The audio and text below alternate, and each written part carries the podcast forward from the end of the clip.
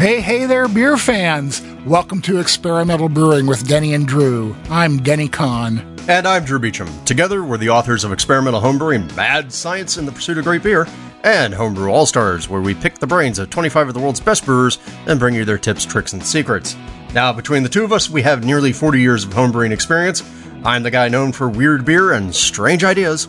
And I'm the guy who's known for questioning the conventional wisdom and coming up with a way to check it out. And speaking of questions, Ah. it's Q&A day here on Experimental Brewing. Oh, yeah, but you know, first, of course, we have your feedback because we always have feedback.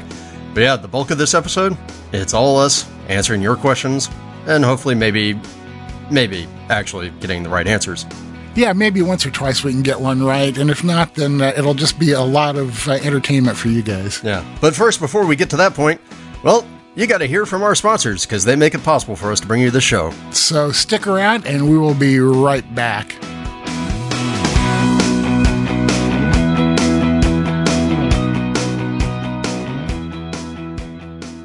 This episode is brought to you by PicoBrew, makers of the Zymatic and Pico brewing systems. The brewing systems of the future are here now. Discover how easy and rewarding it is to make great beer with PicoBrew. And by Craftmeister and BTF Iodophor. When you absolutely positively need to make every surface clean, bust out the cleaners with professional power and homebrewer safety. Make better beer with better chemistry. Choose Craftmeister. and by the American Homebrewers Association, a community of more than 46,000 beer lovers. Since 1978, the AHA and its members have worked to promote and celebrate the homebrewing hobby and community. Join today for six issues of Zymurgy magazine, AHA member discounts on beer, food, and brewing supplies, access to exclusive events and competitions, and a bunch of other cool stuff that'll take too long to list here. Head over to homebrewersassociation.org or experimentalbrew.com and get yourself a membership. And by you, our listeners. Go to experimentalbrew.com to help support us. Click on the Patreon link to donate whatever amount you'd like to help support us and our charities. Click on the Brew Your Own magazine link to subscribe to BYO. Or click on the HA link to join the American Homebrewers Association and receive a subscription to Zymurgy magazine. Part of the proceeds from those go to help support the podcast. Thanks for your support.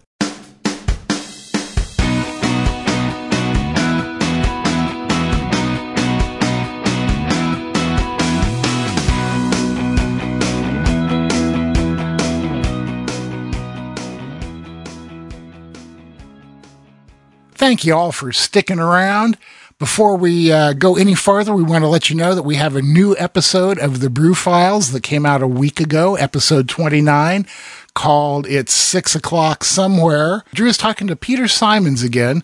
Did a fascinating interview with him about a year ago, and uh, they're going to be talking about uh, Australian prohibition, which thankfully doesn't exist anymore, and the rise of craft brewing in Australia. Uh, Peter always has some fascinating info, so check it out. Uh, and we do know that the audio in that episode's a little strange, so bear with us, uh, bear with the audio.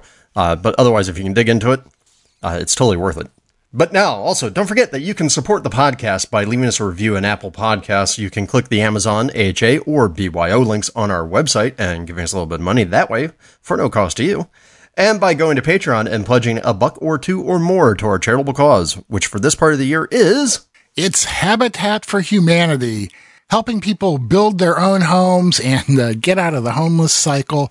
They're all over the U.S., so please kick in some money. We'll pass it on to them and uh, help out some people, and you can be doing a good thing. Uh, and so now, of course, it's time for your feedback because you like to talk back to us.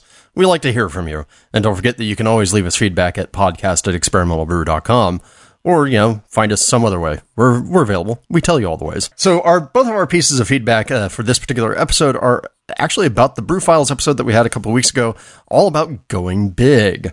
Now, our first piece of feedback comes from Frank Osborne of Columbia, South Carolina, who emailed us to say, Hey guys, I've just listened to your Big Beer Brew Files, and I have a few things to add. Me and a brew buddy just finished up a really big beer, a whopping 19.4%. Ouch. Ouch, indeed. It was mostly to see if we could do it, and we did. You know, I've totally been there before, uh, kind of stunt brewing. When we were first coming up with how to do this monumental beer, my first thought was what Drew always preaches brew a smaller starter beer, and I thought, what better than a dark mild? Yes. No, uh, no English yeast will last up to 19%. So, how we overcame this is we pitched a packet of WLP 099 super high gravity yeast. So, the beer started at 1154, 1.154. That's big. Uh, yeah, no kidding. And that was after a few honey additions. I let the beer uh, ferment for four weeks and it read a shockingly low 1010, 1.010. Uh, yeah. And I was floored by that number. But then I came back a few days later and it was 1.008 with the yeast still in suspension. I quickly crashed the temperature and threw some Campden tablets and potassium sorbate to try and kill the yeast. So the moral of the story is be careful with 099. It means business. So yeah, uh, uh, the other thing to also keep in mind about uh, WLP 099 is, according to the White Labs website, it is one of the web stra- uh, it is one of the yeast strains that has been identified as ah. carrying the genetic signature of Diastaticus. Uh, remember we talked. Remember we talked about Diastaticus a few episodes ago. Yeah, Diastaticus can produce diastase, which means it can convert all those longer chain starches and sugars that remain very, very slowly into something fermentable. Although I don't think that's going to be happening over you know, what was that, five weeks, four weeks? Uh, so, yeah, I think you just hit that thing with some simple sugars and a lot of healthy yeast. So, uh, he also has offered uh, to send us a couple bottles uh, because, hey, why not? Uh, but he does want to let it finish aging because it's a little hot, but uh, not as hot as you would expect from an almost 20% beer because he pitched at 64 wow. and didn't let it rise above 66 the whole time of fermentation, which is the right way to do it. yeah, but what kind of malt? Oh, yeah. I'm going to guess a lot of malt. Obviously, the, there and some money. Uh, you would guess that there wouldn't be much uh, crystal or something in there. Although they did say they made a few honey additions, so that would jack it up, huh? Oh yeah, and also you know dry out real quick, or at least go away real quick. Our other piece of feedback from the going big show uh, comes from Billy C, who says, Hey Drew, I'm going to brew a beer to age out a, quite a while, and I wanted to know how the mortgage killer was going, and if you see it still hitting a delicious goal at the end of the bottle stirring. I've done one that I've aged out, and I've got two bottles left at about six years now, and I feel the beer may have peaked, so I'm looking for help getting a true trucker of a barley wine. So the mortgage killer is still going strong. Uh, it's still hanging out there, and you know I've got what am I at now? Twenty three years, twenty four years, twenty three years, 23, uh, 23 years left. Uh, I will give you my my big piece of advice, which is uh, make sure you keep that thing someplace reasonably cool. So if you have spare fridge space, it's not a bad idea. Or if you have what I've done, which is snuck down into my cellar. I actually have a cellar in Southern California. It's weird. I, I store them in my cellar to just kind of keep them cool because at this point in time, yeah, your booze is only going to protect you so much. The hops are pretty much gone. And the only thing that's going to keep oxidation at bay is really going to be the amount of, uh, you know, the amount of slowdown you can put on that rate of chemical reaction. And that's what cold is for. So if you have plenty of cold storage, go and use that. That, that will definitely help you. And yeah, I know somebody out there is going, well, you could wax the bottle caps. No, that doesn't help. So, you, you know, I did see an interesting suggestion the other day, and I don't know if it had actually been tried or not, but someone suggested to store bottles for a longer period of time, put them into a keg, and flush the keg with CO2. Wait, hold on. Put the bottles in the keg? Put the bottles in the keg, right, and flush the keg with CO2. Okay, eh, yeah, I mean, I could see that working. My only my only fear would be how to protect the bottles when I move the keg. yeah, I, I, don't know that that was not addressed, but I have to admit it's it's an interesting concept, isn't it? Oh, homebrewers. What won't you think of? yeah, uh, right. If there's one thing homebrewers are good at, it's interesting concepts. Yeah, I mean, look, at that point in time, you might as well just, mm, you know, say, you know what, I put the beer in one big bottle. It's called a keg, and I purged it with CO2. but then it's not bottled, right? This is true, but I'm I'm just trying to think of the logistics of getting bottles in and out and moving the keg. But you'd have to have very skinny arms, wouldn't you? Oh yeah. Well, there you go. There's an alternative suggestion. But yeah, I am a big fan of keeping things like that cold, and I think it helps a lot. Now, keep in mind, I mean, no matter what, I think you're always going to have a level of oxidation. And at some point in time, it's going to be no good. I mean, there are people out there who are still hitting some of those original batches of Ballantine's Burton Ale. And I think at this point in time, those are 70, 80 years old. And yeah, they definitely show their age, but they're interesting. Very much so, man. Okay, you feeling smart? Mm, maybe. Well, I guess we'll find out in just a minute because we're going to dive into answering some questions. So stick around. We're going to be right back. YCH Hops is a grower owned global hop company located in the Pacific Northwest with a mission to connect family hop farms with the world's finest brewers. YCH Hops is thrilled about the release of their newest product, Cryo Hops, to both commercial and home brewers, providing intense hop flavor and aroma, reduced vegetal flavors, and increased yield. Visit ychhops.com to find a homebrew retail store near you.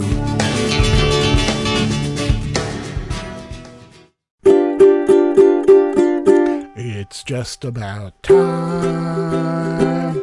It's just about time. Don't you think it's about time?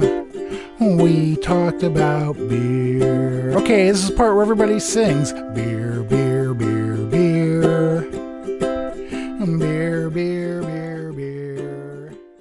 All right, it is time for digging into the questions that we've gotten. We're going to start off with uh, some about uh, water and ingredients and take it from there. So, Drew, why don't you read the first one? Sure. Our first question comes from uh, Craig Peters in Iowa, who emails to ask about water. He says, My question slash questions pertains to brewing salt additions and acidification of mash and sparge water. Here in eastern Iowa, our water is very hard and not really suitable for brewing. I choose to buy RO water and use the brewing water calculator to adjust my water profile based on the style of beer in brewing. When is the appropriate time to add salt additions? I've heard to add to the mash water once warm or to add once grain and water are mixed. As far as acidifying the mash and sparge water, doesn't matter when the lactic or phosphoric acid is added. One area I struggle with is small additions of salt and acid measurements for 5 gallon batches. Any tips or tricks for these additions? Thanks for all that you do. Mr. Denny, you're the brewing water expert, so off to you. Expert is giving me more credit than I deserve, but what I do know enough to do is take the advice of experts. So, uh, in terms of when to add salts and acids, I do what Martin Brungard advises, and I add them all to the mash and sparge water before it starts heating. Um, or, you know, maybe at the very beginning of heating within a few minutes. It doesn't really matter, but you want to get them in there uh, not into the mash because they'll dissolve a lot better and more evenly in the water. As far as how to measure small amounts, uh, for weighing salts, I use what is called a grain scale. It's a reloading scale for reloading shotgun shells. I have that because it was inexpensive when I needed a scale. And uh, it weighs in grains, which is a 15th of a gram. So you can get pretty darn accurate that way, and they're not too expensive. For measuring acids, I use uh, graduated syringes, and uh, that's easy to suck up small amounts of the acids with those and get them into your kettle. So hopefully that'll help you out a bit there, Craig. I was just down at the BYO boot camp uh, a few days ago, and one of the talks I popped in on was Gordon Strong talking about all of his advanced uh, all grain uh, practice, and he talked a lot about water salts and everything else because he starts everything with RO water, so he's in the same uh, place as you uh, only acidifies to a pH of 5.5 and lets everything else ride out, but he also separates out his color malts and does that. But uh, all of his uh, water additions, one, he's very light on water additions in terms of flavor and whatnot, uh, but he uses basically calcium chloride to get his his mash calcium up to the right area. But everything else, he doesn't do anything in the sparge. Uh, it does everything in either the mash or boil, and he does he mixes the salts in with the grains uh, before uh, before setting everything up, and he doesn't pay any attention to his mash pH until he's let it sit for 15 minutes, so that it has proper time to adjust after the mash. Well, you know, even Gordon can be wrong. Well, I know. I'm just quoting. I'm just quoting Gordon. no, no. Uh, you know, obviously Gordon makes great beer, so uh, he's got to be doing something right. Uh, I prefer to follow Martin's advice to put them in the water uh, because uh, his experience is that they mix more thoroughly that way. I don't like adding the dark malts late because it changes the character you get from the dark malt. And I prefer to uh, deal with the mash pH and put the dark malt in with everything else, unless I'm going for the the different mellower character of making the malts a late edition. And I find it very curious that Gordon adjusts his water pH. Uh, I don't I don't do that. Again, on Martin's advice, I put in whatever Bru'n water tells me that will adjust the pH in the mash uh, because I don't care about the water. Sounds like Gordon is talking about adjusting his water to start with and then taking a pH reading of the mash and doing more adjustment there if necessary. No, he, he actually starts with our water and just acidifies it to 5.5 and then leaves it. Uh, and that's the reason why he does all of his dark malts and his crystal malts outside of the main mash. He does those as cappers. And then right. uh, all of his salt additions are actually all about flavor adjustment. So. Right, and again, that's that's basically my theory too. But um, it, it, you mentioned he checks the pH of the mash about 15 minutes in, and so uh, well, I, I assume he, I, I, think he, he pretty much he, that's what he used to do. I think he pretty much uh-huh. is just now at the point where I know my water, I know how it reacts, and therefore I don't have to measure anymore. Yeah, right. And that's kind of where I'm at too. Uh, I don't check very often because I know that with my water and following the instructions in Bru'n water that I'm going to be right where I want to be, so I don't worry about it anymore. Okay, bud, it's your turn now. This one is uh, from Scott Mendes via email, and Scott says, What's the difference between RO and distilled water when it comes to all grain brewing? I recently dropped a nice chunk of change on an RO system from H Brew and can't help but wonder if it was worth the investment. What can I say? I like brew toys like the next geek. Anyway, I brew weekly and find myself waiting hours for my five gallon bottles to fill with RO water. When I say hours, I mean it can take upwards of eight hours to get 10 gallons of RO water together for a brew day. I recently started wondering if I could just pick up jugs of distilled water for spontaneous or not so spontaneous brew days and still get similar results. I figure I would still be adding brewing salts to dial in my water profiles in brewing water, and distilled water for the most part is basically a clean slate to work from, just like RO water. I mainly use gypsum, calcium chloride, and lactic acid to build my water profiles. From time to time, some baking soda to raise pH for stouts. Yep. So, Scott, I will say that the uh, primary difference between RO and distilled water for brewing purposes is nothing. Now, in reality, here's the thing: you you worded it as said that the the distilled water for the most part is basically a clean slate to work from, just like RO water. Close, but I would flip the emphasis there. RO water is mostly a clean slate, like distilled water. Distilled water is going to almost always be a much more neutral starting place because RO water, well, RO water depends upon how well maintained your RO system is and how well functional it is. You know, how clean your filters are, how, you know, how fresh everything is in, in the system. And yeah, so your RO system is going to drift over time, particularly as it needs more maintenance. And you are more likely to have a mineral load from your RO system than you ever are from your distilled system. Now, you could actually distill your own water that is actually a legal use for still here in the US, but most of us aren't going to do that. So, to my mind, yeah, if you're going to look at doing something for a spontaneous brew session, distilled water is a perfectly fine place to start. In fact, if you want to go supplement your RO water with distilled water, I don't think anybody would look at you funny uh, for that purpose. But yeah, you're right. I mean, you hit upon one of the big things that is sort of a pain about RO systems is it takes time because the way an RO system works is it's essentially forcing water through a series of membranes. And those membranes are blocking the salts and everything else. And then it goes through activated car- uh, charcoal and all that. But that takes time. It takes pressure and it generates a, a fair amount of wastewater as well. So, I mean, at least for me here in California, I know that even with the sort of water costs and the environmental costs from somebody running a centralized distillation plant and then shipping it out to places, I think the impact, at least in terms of water usage, is a lot less with me going and buying distilled water than it is for me using RO water. However, having said that, toys are fun. Yeah, I think I think that uh, basically you could go either way. RO water will probably have just a few more minerals to it than distilled, but like Drew said, if your system is well maintained, it's going to be a very minor difference my feeling would be that you can buy a whole heck of a lot of distilled water for what you put into that RO system. So you've got it now. It's up to you which way you want to go.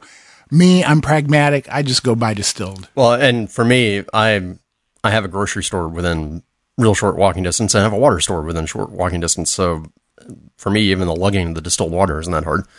But there you go. I, but to get to the heart of the matter, effectively for almost all your brewing applications, RO water, distilled water, all comes out in the wash.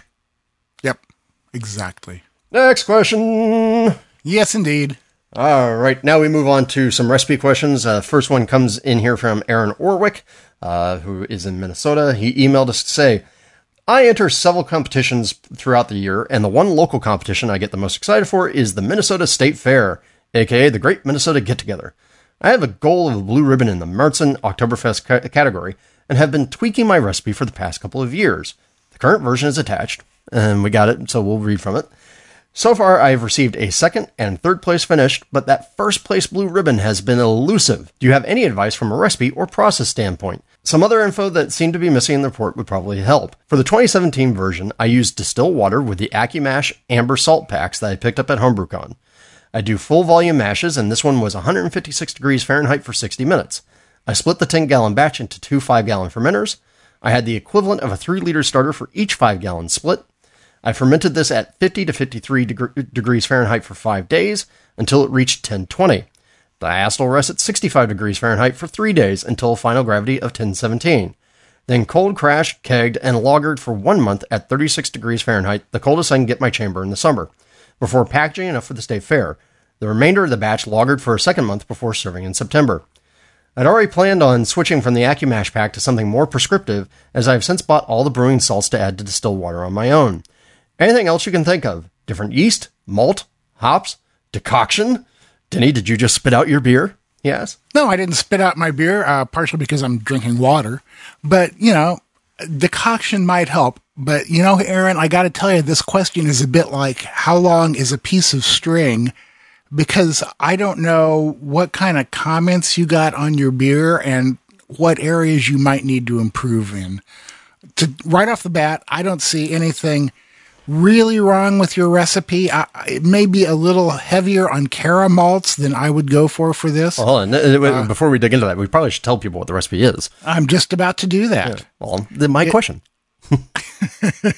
Uh, the recipe is about uh, 27% Pilsner, 27% Munich, about 28% Vienna, 6% each of aromatic Cara Foam and Cara Munich. That's to me, that's a bit heavy on the on the Cara malts between those three, uh, especially with the aromatic and Cara Munich. I generally don't use much, if any, of those in my uh, in my own Oktoberfest beers. Um, so that would be that would be something you could start looking at. Uh, I, based on my own use of the AccuMash salts, I don't think you're going to be gaining anything by doing your own water treatment, but you have the stuff, so it is certainly worth a try. Uh, I wonder if maybe what could be happening is oxidation, cutting back on some of your flavors a bit. But again, without knowing what kind of comments you got and what you think of it and where you want to take it, that's about the best guess I can make, buddy. Yeah, and I'll I'll just back up uh, to say some of the things here where I think there are too many malts going on in here. Yeah, but you guys you guys know me, and you know I'm I'm all about trying to simplify. So I I would yeah I would knock out two of the three that you have there in terms of the aromatic, the Carafoam, and the Caramunich.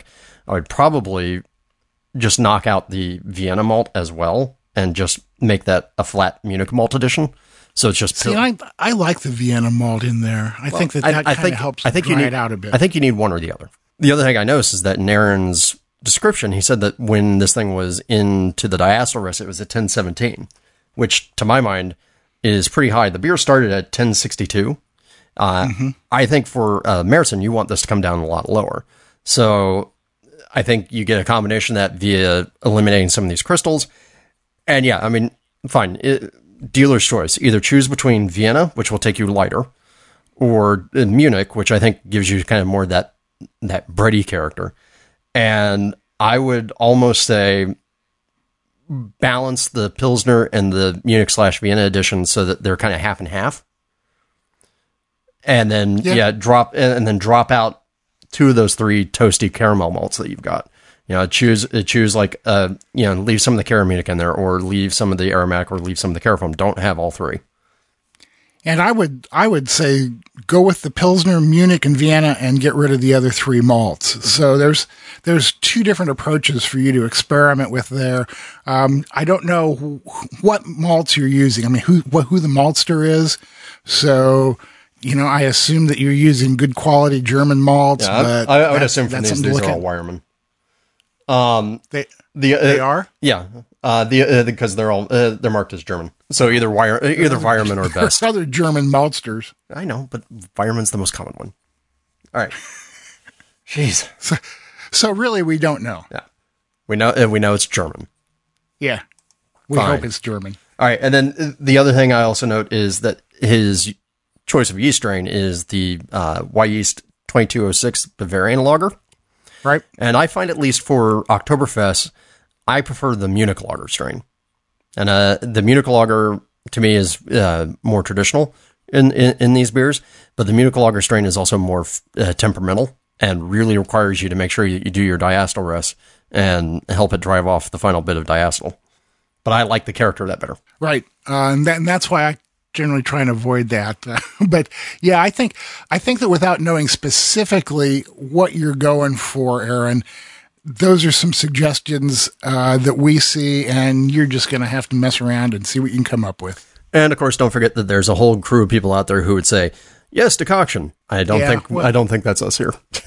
No, no, I don't. I don't think so either. Uh, but you know, like I said, when you're that close to your goal, you're just going to have to play around with some tweaks and see what works and what doesn't. Indeed. All right.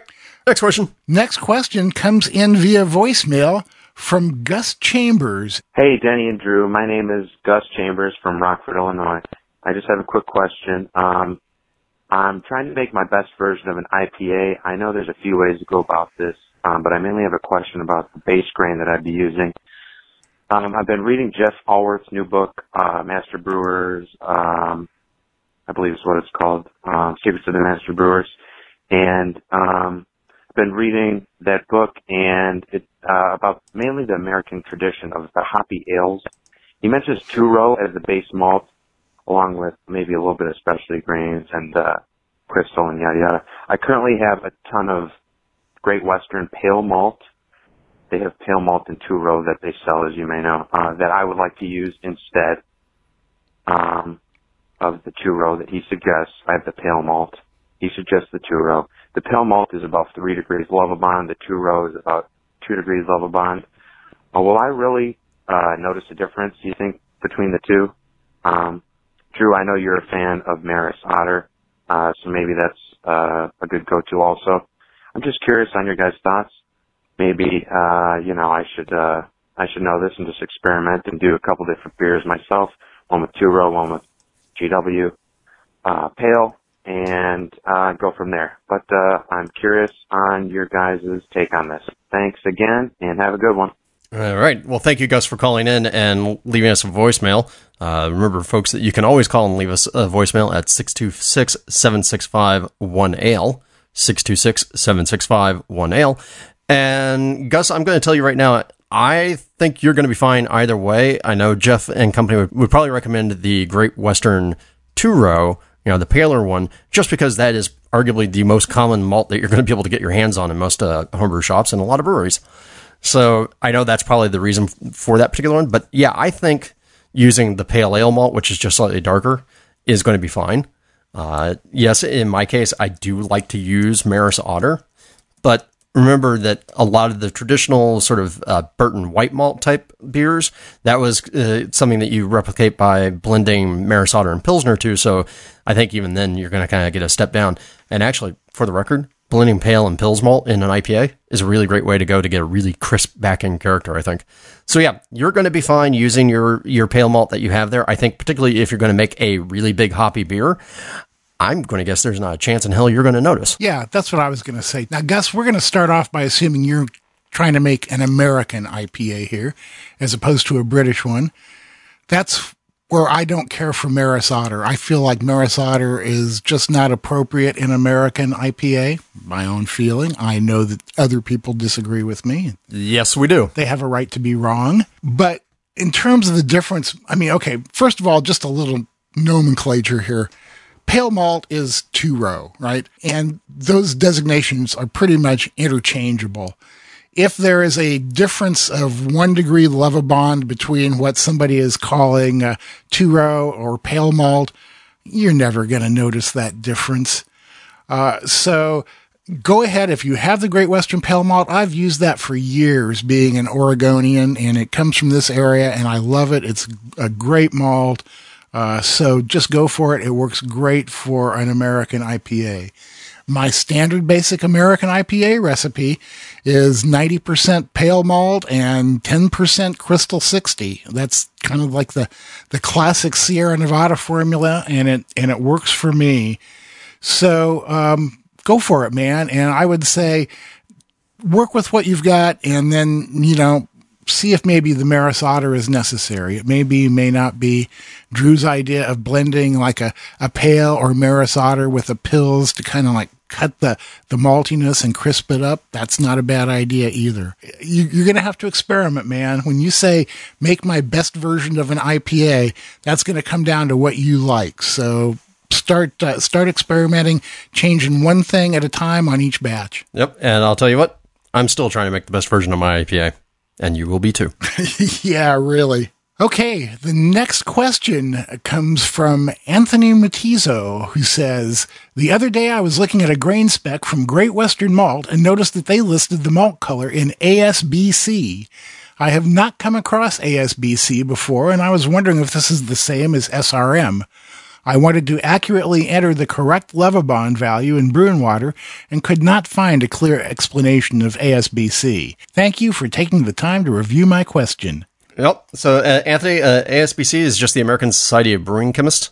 Uh, so it is a whole society that is dedicated to doing nothing but standardizing the sort of uh, tests that we use to measure things like SRM, IBUs, alcohol, all that sort of fun stuff. Uh, ASBC is, you know, sort of the research organization and the standards body that uh, sort of quantifies what all that is. So you'll actually see references to ASBC tests by specific, you know, ID number. And that's a, a, very specific protocol that people are supposed to follow in order to come up with these numbers. So, on the whole color thing, uh, SRM, the standard reference, me- uh, I think it's what standard reference measure measurement. Yeah, uh, standard reference method, I believe. Or method. There you go.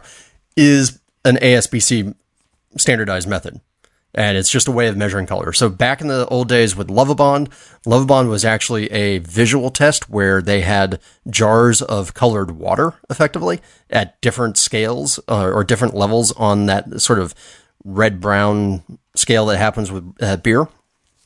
And you would actually just compare your sample to a visual reference sample to figure out where your Lovibond was. Now, of course, this being the modern day and age, that's sort of tedious and inaccurate because you're depending upon the human eye. So ASBC uh, created a methodology that measures a certain amount of wort at a certain sample size, a certain column depth, and what the absorption is at. I think it's uh, 430 nanometers uh, wavelength. So that's where we get SRM. Now you'll also see the other one that gets a little confusing out there is you'll also see EBC, which is the European method for uh, for measuring color. There's the EBC, which is the European Brewing Congress, and it's roughly the same. I mean, it's the exact same set of measurements, basically at you know certain column depth at 430 nanometers, and the only difference is there's a a scaling factor involved, and so EBC is not quite, but pretty close to twice what SRM is. So there you go. More than likely, I'm gonna I'm gonna guess without without you know doing more uh, digging into it, uh, when Great Western talks about uh, ASBC, they mean the SRM level. Makes sense to me, man. Ta-da! Good job. That's there's one that kind of makes sense. Yeah. Uh, and color uh, color is a fun one. I used to work uh, way back in the day when I first got involved in actually being a professional. I worked in trying to set up hexachromatic color spaces for film printing via laser color math is really hard. really hard. You would think that, that you would think that something that's intuitive or something that we can just see would be intuitive. It turns out the second you try and apply math into it, no, no, it is not. So there you go. That's uh, that's my best take on that. Uh, so yeah, uh, these days you can kind of roughly think SRM is equal to Lovibond, uh, mostly for historical purposes. But uh, there's also the EBC measurement out there. But for the most part, that only comes into matter if you're looking at recipes from Europe. So go forth, have fun. Wow. Okay, man. All right. So our next question, uh, also in the world of grain, comes from Philip Rusher via email. He says, "Oh, hey fellas, I've been sitting on an old sack of Maris Otter for about a year, of which there is currently about ten pounds left. I tasted it last night, and it's definitely stale, but without any other overt signs of spoilage." I was planning on using it to make wort for yeast propagation, but I'm curious to hear about what y'all do with your old ingredients. Have you ever made a stale pale ale? Couldn't resist the rhyme or something of the sort. And hey, stale pale ale was actually a thing at some point. So, yeah, that's that's what I was going to point out. Uh, getting to that last comment first. Back in the 50s, there was a beer around called Old Frothing Slosh, and it was known as the stale pale ale with the foam on the bottom. Uh, hysterical bottles. Uh, I have a collection of a few of them. But uh, yeah, stale pale ale has been done, uh, although I don't know how stale it really was. Uh, even even for me, that's a long time ago. Uh, so no, I have not made a stale pale ale. Not too long ago, I dumped out probably 100, 125 pounds of stale grain because I uh, I bit into a kernel of one of the bags and it just mushed. It, it was terrible. Uh, I didn't want to waste the time and effort making beer and decided that I would just feed it to my deer instead. So uh, that's that's my method for dealing with old stale ingredients. The best method would be to brew more and not let them get stale, but uh, then there's reality.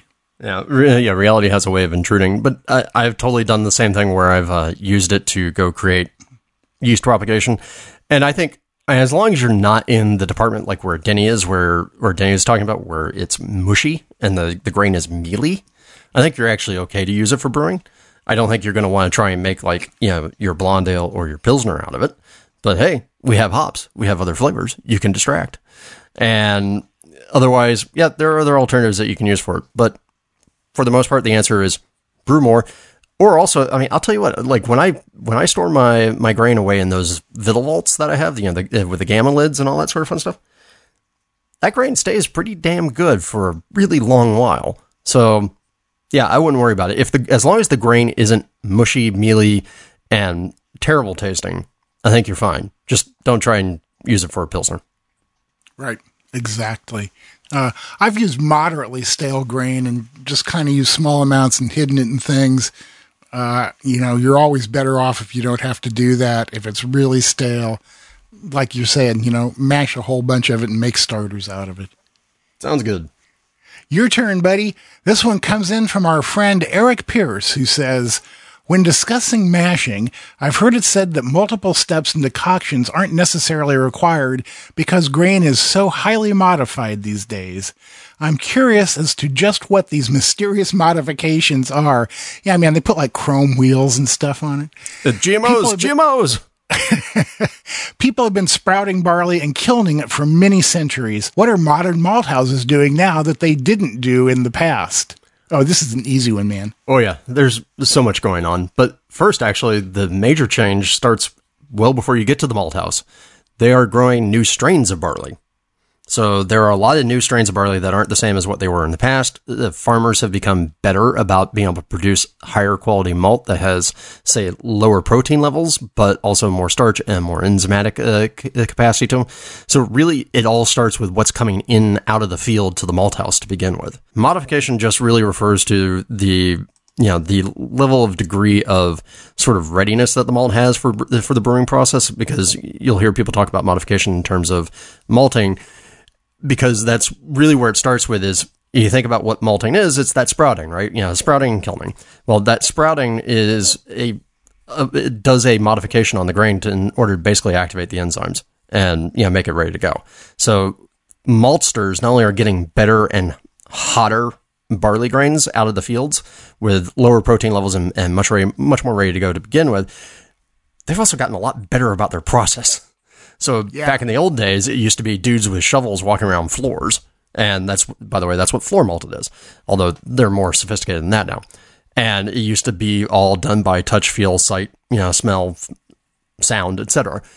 These days, it's highly computerized. It is highly mechanized. It is measured within an inch of its entire life, and everything is a much more accurate process. And you know, even floor malting is more accurate now. But a lot of malt is actually done in sort of these, you know, big, big industrial sized processes that are, you know, a far cry from what used to be done and allows for much finer degree of control. So start with what's coming in. Start with what's uh, start with the whole process change that's happening. It's not it's not just Farmer John making malt anymore. Uh, they are actually really uh, sophisticated systems now, and all that com- comes together to basically lead to the idea that we don't have to do any sort of helping steps in our mash anymore to maximize the starch output and maximize the the availability of the enzymes to do their job. How's that for an answer? Convoluted. Fine. Just better malt, better malting process. Yeah, right. And, and just, you know, in, in a nutshell, um, what's happening is that uh, maltsters have discovered a way to get more diastatic power into the malt so that it converts better. So basically, more highly modified means more diastatic power in there, uh, more enzymes to convert the malt, so it's easier to do than it used to. The the maltsters are doing the work for you. Yay. Yay, yay. Before we get into our questions about yeast and hops, we're going to take a quick break here and listen to some words from some of our sponsors. So stick around. We're going to be back with yeast and hop questions. Are you a fan of chocolate, but not of the mess that comes from using cacao nibs? Cholaca is your answer. A favorite of Tim Matthews at Oskar Blues, it contains only cacao and water. Cholaca is aseptically packaged, so you don't have to worry about any bugs coming along uninvited. Using only sustainably sourced cacao, every bottle of Cholaca you buy helps regrow the rainforests of Ecuador and Peru. Ask for Cholaca wherever BrewCraft USA products are sold.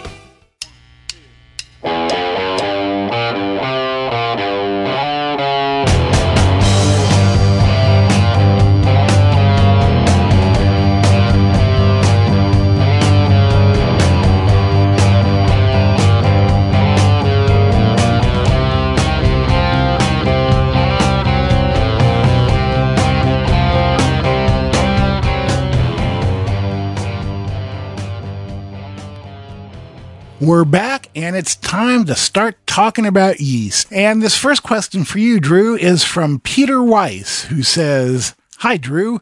You like Saisons, right? Where did he ever get that idea?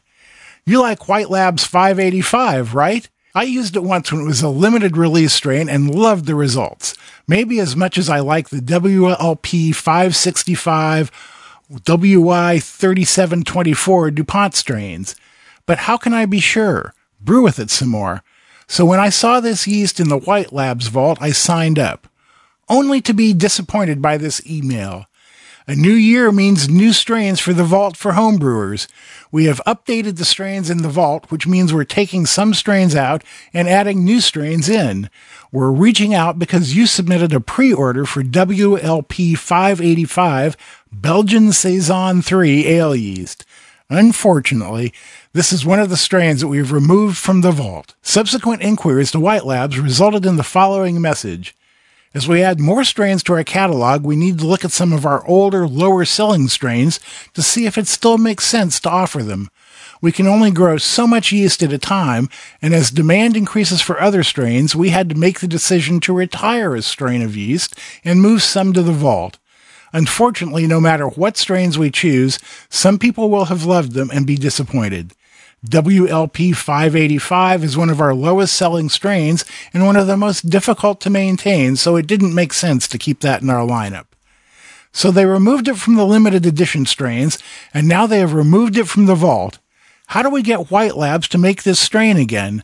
Maybe there are enough people in your audience who want another crack at this strain as badly as I do.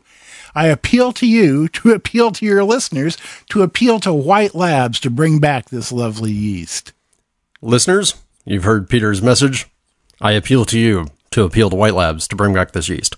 The quick story about the WLP 585 uh, Saison 3.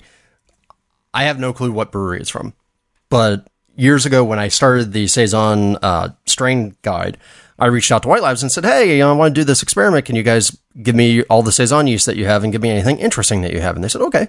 And they sent me a couple ones that were not commercially available at the time, and one of them was the White Labs 585 saison three. And we tested it and we brought it to the AHA crowd. And as I did my talk and we served out samples, by the way, to give you an idea that this is how long ago now that I managed to serve seven samples during a talk, and you can't do that anymore at the conference um, that one was by far and away everybody's uh, favorite outside of the one that came from a bottle of Fantôme that isn't commercially available anywhere. And it was a real fruit driven nose. It had sort of some interesting lactic type characters to it, but also uh, ginger. And because of the ginger and I think those yogurt type things, it had kind of a sweeter perceived finish. But it was, I think, the crowd's favorite. And so the crowd appealed to White Labs, and White Labs released it commercially and now White Labs has taken it away. So, yes, it is one of my favorite strains, and I would love to be able to have that available to more people. So, email the folks at White Labs and say, but we want this strain. And if they put it back in the vault, maybe we can actually get some of it released out to the public. But yeah, it's a really nice strain, and I'm kind of sad that it's gone. Yeah, I mean, it, it certainly isn't going to hurt to uh, to ask them to try and get a group of people together and appeal to them. I think you're going to need a lot of people to make an impact. Uh, remember, for us, this is a hobby that we're passionate about. For White Labs, they have the passion, but they also have a business to run and they have to make money and they can't afford to keep a yeast strain around that uh, not selling. So, well, the good, the good news that, is that it's still probably in cold storage, right? It's not like they they just tossed the yeast strain; they just can't grow it up for us right now. Yeah, right. So you know, um, start a campaign, see what you can do. that's that's all I can say, man. And, and, good luck because I know it's a real bummer when one of your favorite yeast strains goes away. All right. So next yeast question comes from uh, Michael Ragabarone uh, from Burning Shed Brewery of Ballston Spa, New York. He I'll bet there's a story there, huh? Burning uh, Shed. I would assume. Yep. we should uh, just remind everybody that you have burning pants. Let's not. You know, he emailed us to say I was wondering if there's a limit in starter size before a quality impact is observed. The standard starter size is 1 or 2 liters, but for many beers, this isn't enough to grow a culture to the desired cell count in one go. Is there any reason why you can't do a very large starter, such as a several gallon starter in a carboy, for direct pitching, or perhaps to save for future brews? My concern would be possibly overstressing the yeast or under oxygenation and generating some undesirable off flavors. What say you?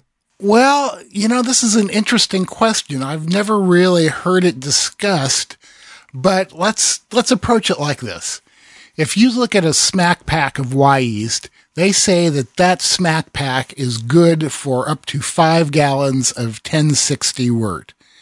Now, my feeling has always been that maybe they're overestimating a bit and maybe maybe 1040 is a better limit that jives more with my practical experience so considering that a yeast starter should usually be under 1040 maybe like in the mid 30s i guess that you could pitch a smack pack into five gallons of that for making a starter uh, that's that's about as close as i can guess yeah, I mean, uh, here's the thing: is I don't think you're going to have any sort of magical magical off flavors here if you're exceeding things, you know, too much, as long as you're staying within reason. So yeah, I would say five gallons and go. I mean, it's very much the same thing as like what we recommended in the big beer show. If you're going to make a big beer, go, go brew batch beer first and use that yeast cake. Uh, so no, I think I think you're fine. I don't think you know taking and making a starter of three gallons is going to cause you any issues. I think that you could do that fine. You know, uh, get a three gallon carboy, make a starter in there, save in different containers, and uh, you have yeast slurries ready to go for in the future. Yeah, and just make sure though that this means that you have to really practice good sanitation. You right. have make sure make yeah. sure you're practicing safe yeast handling. yeah, and probably give it a, a healthy shot of uh, aeration, oxygenation uh, when you do it. But yeah, I, I, don't see any practical reason you couldn't make a starter that big. Although at that point it becomes beer. So right. Well, that's always the problem, and that's the reason why I always recommend for those big beers make a small beer first. Right. Because why do that? yeah, man, you know, two for the price of one. Our next question comes from Bjorn Bjornson of Norway, who says, I love your podcast and listen to it whenever I'm doing low intensity cardio. For high intensity training, I need something more intense than ukulele playing. Man, you haven't heard me with my ukulele run through a distortion box yet. See, and I still want you to do Ace of Spades on the ukulele because then that'd be perfect for HIIT. Yeah, well, uh, okay. I'll keep that in mind. I've been brewing for a couple of years, Bjorn says. I try to brew weekly, but as life will have it, that's not possible. Oh, tell me about it, man. In 2017, I managed 45 batches, which is not too bad. A lot better than me, buddy. I was going to say, that's, that's pretty damn good. I know. I have two questions. First is regarding my oatmeal stout. The last batches of my oatmeal stout, I've either cold steeped the roasted malts for 24 hours or mashed them separately for 15 to 20 minutes at 152 degrees Fahrenheit. And the wort from this I will add when there's five minutes left in the boil. What do I do with the water profile? I can't adjust it as I would if I had the roasted malts in the mash, so I guess I just adjust according to the lighter malts in the mash, right? But what do I do when I add the wort from the roasted malts? What kind of adjustments do I do to complement this less harsh roasted malt character? Second is about a yeast starter technique that I've been using. I just recently found out it's called Drauflassen or double batch. This must be the easiest way to go from a small amount of yeast to a large starter. I'll build up a starter from a single pack of liquid yeast or a small amount of slurry with my Erlenmeyer flask and stir plate adjust the amount of wort I pitch to the size of the starter, thus in effect creating a huge starter of 20 liters. And then pitch the rest of the wort within 24 to 48 hours. I do store the wort refrigerated and oxygenate the wort before pitching. Is there any reason why this technique that I have been led to believe is quite common in commercial breweries is hardly mentioned in any homebrewing literature? Is there a reason not to do this? Wouldn't this technique be ideal for your Falcon Claws? Why, why don't you tackle the oatmeal stout question first? Because you already you already hinted at it that, that you don't like to do this because you don't want to you've already adjusted your your water. Yeah, right. And again, you know, I have found both through cold steeping or adding roasted malts late, it it does cut back on the roast flavor and for my taste, it can actually make a beer kind of like insipid tasting without a little bit of bite from the roast malt. When I was experimenting with this, I uh, I mellowed out the beer so much that you could hardly tell it was beer anymore. So I would say you're on the right track. Adjust your um, mash for the light malts that are actually there. And then you could adjust your kettle pH after you add the uh, the dark wort to it from from the cold steep or the separate mash. Um, that would be about the only way I could see to deal with it. Check your pH in the kettle and adjust uh, so that it's in like the 5.2, 5.4 range in the kettle. And, you know, that's how I would do it. Although probably what I would do is just not even worry about it. Yeah, I, I wouldn't worry about uh, checking the pH and, and adjusting that. I think you're going to be fine because, again, your roast character, I think, does drop off some, but we need to test that. Yeah. Um, now, on the second the second question about the yeast starter technique. So, just to summarize, what we what it looks like is happening here uh, that you're doing is basically make a starter, then figure out what the gravity of the beer is and how much, you know, how much extra starter you need. Put the first portion of wort in with the the starter, let that go for a little bit, and meanwhile you have the rest of the, the wort off to the side, refrigerated in a sanitized container, and then when you've let your big starter finally finish, then go into the the rest of the wort. And so Bjorn's first comment was, okay, well, why don't we hear about a lot of this in the homebrewing literature if this is very common in the commercial world, as he's been led to believe. Here's the thing: I've I've never heard of a commercial brewery doing this particular way of doing this sort of thing. The thing I always hear from commercial breweries, and at least in the ones I've been around, that they do call double batching, is that they will have a yeast brink or yeast in a cone in a fermenter uh, ready to go, like a, a, an old yeast cake, and they will brew a batch of beer. They will pitch the yeast into that uh, initial batch of beer. So let's say, for instance, it's a seven barrel brewery and they have 14 barrel tanks or 15 barrel tanks. They'll brew a batch of, uh, of beer at seven barrels. run that through the yeast into the tank uh, that they're going to start doing the fermentation in. Now that tank is half filled, and immediately the next shift goes and brews another batch of beer of the exact same recipe, another seven barrels, and then pumps that into the the same tank. And the idea is that first batch is really sort of growing up your yeast colony and getting it super active, so that by the time the second half of the wort hits, you're fine and everything's ready to go. Now that's what I hear a lot of, and sometimes you'll even see breweries doing that three or four times, where their brew system is a third of the size or a fourth of the size of their largest fermenters, and they'll just brew consecutive batches to fill the whole fermenter, the whole time raising up the yeast just via natural growth. So that's what I know commercial breweries do. I, I've never heard of a commercial brewery doing this particular technique where they brew a whole length of wort and then only expose the yeast to part of it at a time, because obviously the big risk that you have is contamination. Now, as long as you have great faith in your sanitation practices, as long as you know that you're not going to screw this up, I think there's absolutely uh, no reason that you can't do this. I think it's just an extra process, an extra step, and an extra risk of infection. I think if I was really going to do this, I would I would probably follow the double batching method I know from commercial breweries.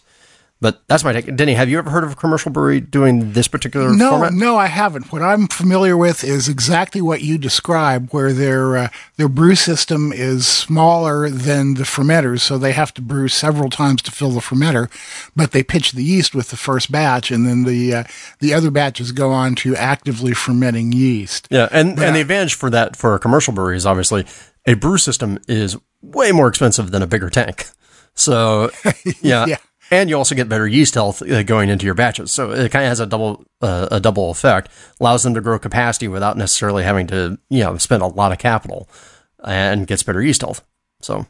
Yeah, and you know, and I'm obviously I can't say that uh, that no commercial breweries do it, but uh, I I just am not familiar with anything, and it's hard for me to imagine how they would hold part of the wort when they're they're trying to maximize their capacity, they want to get it all into that fermenter as fast as possible and get on with the next batch. So yeah, but again, Bjorn, if this technique is working for you to grow uh, grow up yeast for say something like a Falcon's Claws, then as we would say, go forth and do it.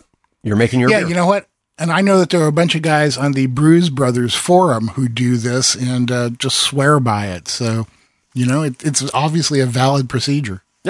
But uh, like I said, I, have never heard of it being done uh, commercially. However, as Denny pointed out, that doesn't mean anything. yeah, that's right. Believe it or not, we don't know everything. Yep. All right, I think it's time for us to take a quick break before we get into our hops, right? All righty, man. We're going to uh, refill our beer glasses, take a quick break while you guys listen to these messages from our sponsors, and we'll be back in just a minute. Wyeast would like to welcome everyone to the new year with our first release of private collection strains for 2018, inspired by the Pacific Northwest's ever changing forecast of wintry mix. Wyeast's Burton IPA blend, West Coast IPA, and Rocky Mountain Lager strains will lend their profiles to an array of malt and bitterness balances, mid to low ester formation, and most important, drinkability, for styles as varied as the weather ahead. Wyeast has over 30 years of experience producing premium liquid yeast, so you can brew with the same quality, purity, and reliability as the professionals do. These strains will be available January through March at your local homebrew shop. For more information, visit wyeastlab.com.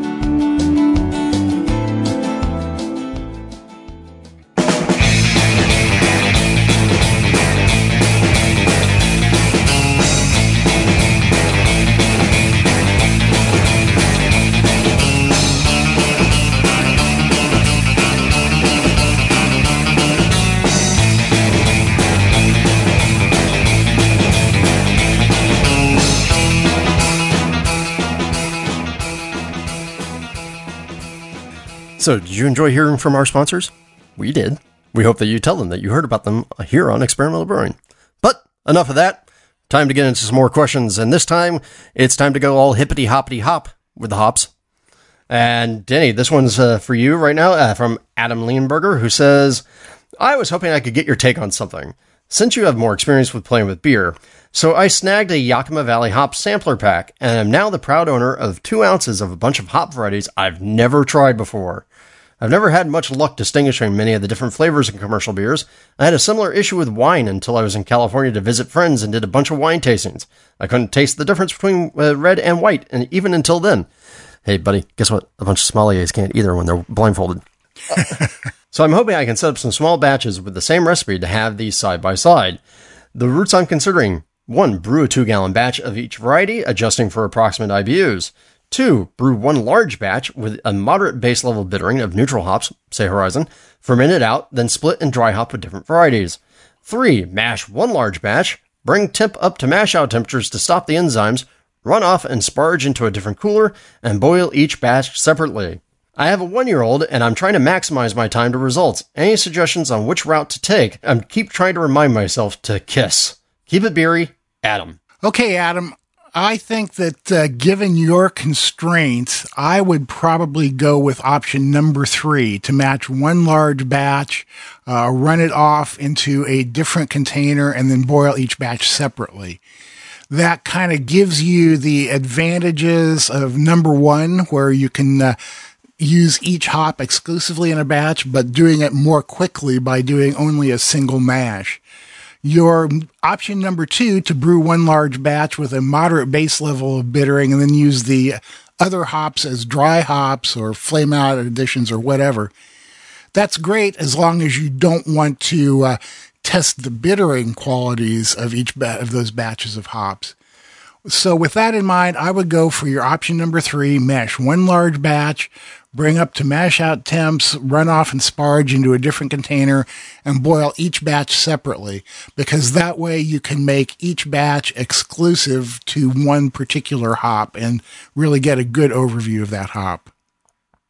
And I'm going to tell you something different. Yeah, imagine. You don't yeah. have a one year old, though.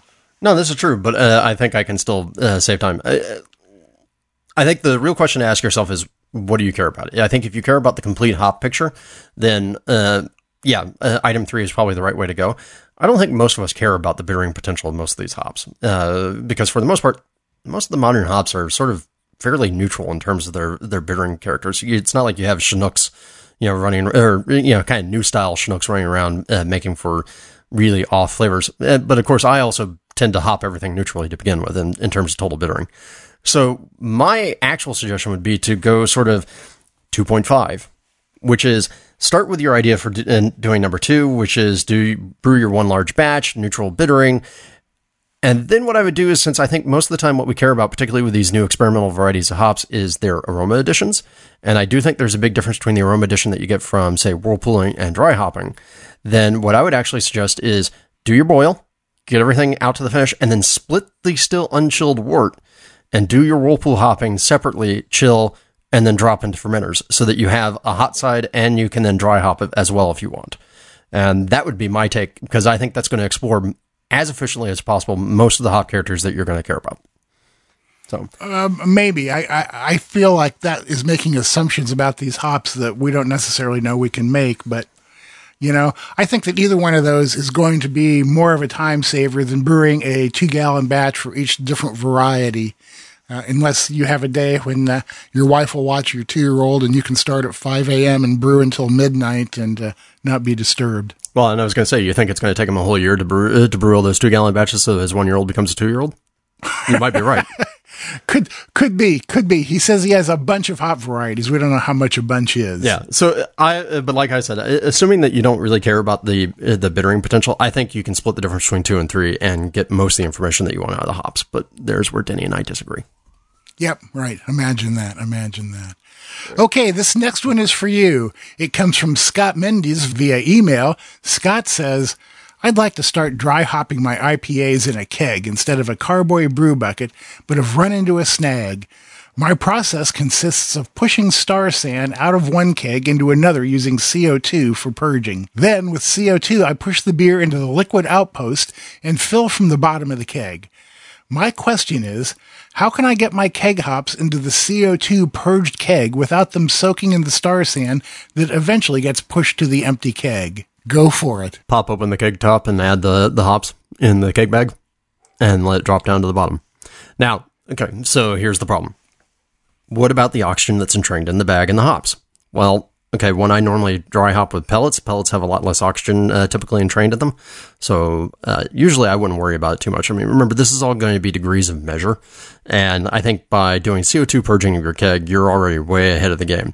Now, if you're really persnickety about it and really want to do as much as you can to, to keep things at bay, then one thing that you could do is get your hops into a bag, uh, put them into some other container and you know maybe you have a spare keg or something and do a CO2 purge on that keg or on the other container and sort of let the hops steep in the CO2 for a while in theory driving off as much entrained oxygen as you can. It's worse obviously when you're doing it with pellet or it's worse obviously when you're doing it with whole hops as opposed to pellet hops but for the most part I wouldn't worry too much about it but if you are so inclined yeah, maybe get it into a, a, separate container with some CO2. Maybe throw, uh, maybe throw it into a mason jar with some dry ice inside. Don't seal the mason jar and you know just let that sit for a while and hopefully drive off any entrained oxygen and then add that into your keg. Yeah you're going to have some oxygen mixing up at the top interface but again i think it's going to be relatively minimal compared to uh, you know going into say a normal kegging setup. Yeah i mean I, I, I don't know how else you could possibly do it really. I mean i guess that uh, when you open the the keg to put in your dry hops you could uh, keep a flow of co2 going into the keg to try and uh, and help as much as possible. But gases are going to mix to some extent. So there's no way you can avoid a little bit of that. Yeah. So, but again, I think you'll be, you're talking relatively minimal invasion. So I yeah, would, I think so too. I think, I think that's sweating a lot of the details, but hey, that's what we do as homebrewers. You're still going to be ahead of the game. So, all right. All right. Next top question comes from Bob Farrell via email. He says, Dear gentle fellows, he obviously got the wrong email. Yeah. Some of us are expecting to receive an accessory soon from PicoBrew that will allow us to distill our own hop oils. Is that what that's for? yeah. With that prospect in mind, what are some good ways for homebrewers to use hop oils? Can hop oils be used as a direct substitute for dry hopping? With most sincere interest, Bob Farrell. Denny. Okay, Bob. There there are different kinds of hop oils, and I don't know exactly what uh, the PicoBrew still is going to produce. I know that uh, when I go to Yakima uh, and go to YCH and see their hop oil operation, they have oils that are mainly used for bittering and other oils that are used more for flavor and aroma. My guess is that the PicoStill is going to make more of the latter than the former. So in that case, yes, uh, you can definitely use it for uh, a substitute for dry hopping. Uh, a friend once gave me a little vial of Cascade hop oil that was all about flavor and aroma, and I'd carry it in my pocket and put it in everything from Pilsner to Porter. You know, uh, it didn't always work well, but you know, you can do that. So yeah, I would say that as far as I know, the PicoBrew still is going to be used to make uh, hop oils that are aromatic, and you can indeed use them as a substitute for dry hopping. Yeah, and I, th- I think that's right. I don't think you're going to get the exact same character though, but also keep in mind that the people who are out there professionally making hop oils have a lot more equipment than just what you're going to have with your PicoStill. so expect this to be a learning experience. Not not having tried it, yeah, I don't know exactly what's going to happen. So uh, maybe maybe we can get them to send us one so we can play around with it, huh? Oh, oh yeah, maybe. Oh yeah, more toys, more toys. Well, and, and of course, obviously, we can also use distilled water so that we can handle all of our RO distilled water questions naturally. yeah, that's right. And we wouldn't ever use it to distill anything else, would we? No, that would be illegal. That's right. That's right. Okay, this one's for you. Comes from Mark Fancher via email, who says, Hey guys, an opinion I respect noted slight hop astringency in my Northeast IPA, confirming what I suspected myself. What are the causes for this? Oh, I'm going to love this one. If you need more info, this beer, it's first wort hopped with one ounce bittering, then four ounces of aroma flavor at 10 minutes, chill to 160, and then 30 minute hop stand with another three ounces. Then double dry hop at three days and seven days with three ounces each time that's 14 ounces of hops in a five and a half gallon batch. I use a spider for the boil additions, remove that and drain as the wort chills to 160. The stand hops and double dry hop additions are all loose. You want to dive into this one? Yeah, I'm just trying to think because I mean, one that's all, I mean, obviously there's a lot of hops involved in here, so I mean we're almost at a, a pound for five and a half gallons. But then again, I've also known homebrewers who have done more. Uh, without necessarily having hop astringency. There's obviously the question about water. You know, uh, uh, what sort of water are we getting? But yeah, most of the time with uh, astringency, I mean, sometimes you're just dealing with the sheer amount of vegetation and what uh, what gets pulled from the tannins from you know the leftover bract material. I have to say right now that I have never had a Northeast IPA without hop astringency. Really? It, it's just a, a hallmark of the style. And it comes about from the fact that you use so many hops in there and, and the way that they're used. I just, I just don't see any way around it. Uh, Drew had, makes a good point about it possibly coming from the vegetal material of the hops, in which case, uh, maybe using something like cryo hops would be a good thing to do because they have all the vegetation removed.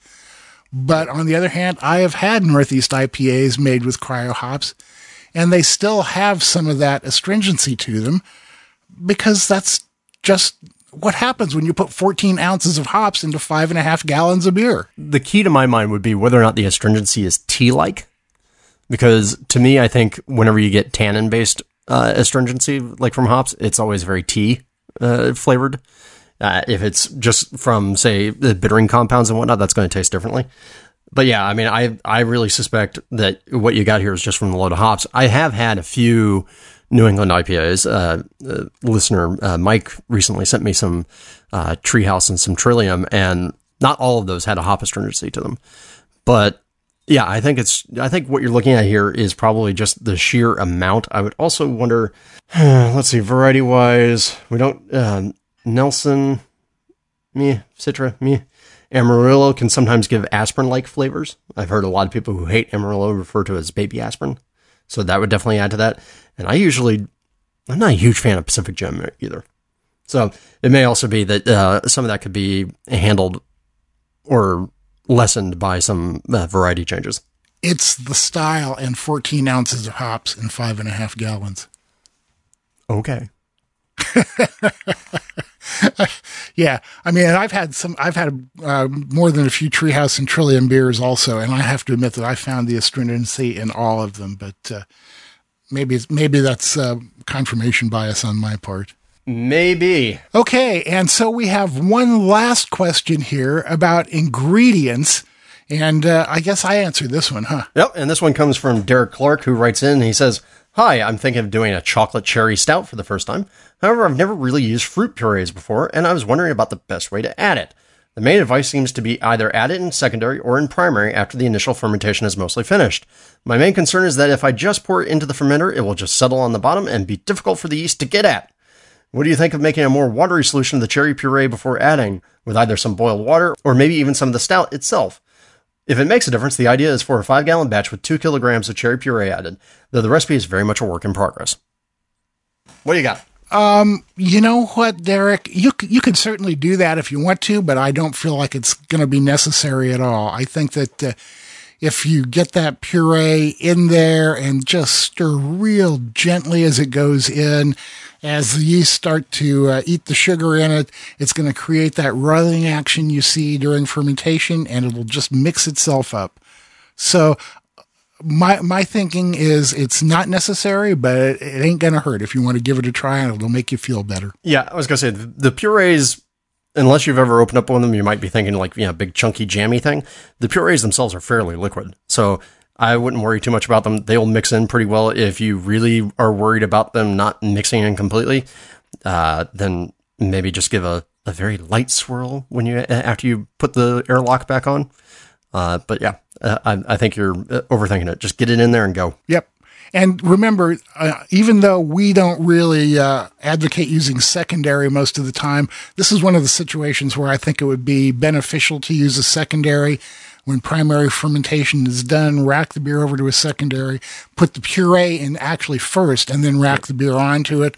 That'll help with the mixing, and you should be good to go, buddy. Although it is also important to note that since this will likely kick fermentation off again, your secondary in this particular case is really just another primary carboy. Yeah, that's right. That's right, man. You're or just starting over again. Yeah. Yeah. You're, you're going right. to need some space. Okay. I think it's time to take a break and cool down our throats, huh? Yes, please. yes, please, indeed. We're going to take a quick break here, and when we come back, we're going to be talking boiling, fermentation, and packaging. So stick around, please.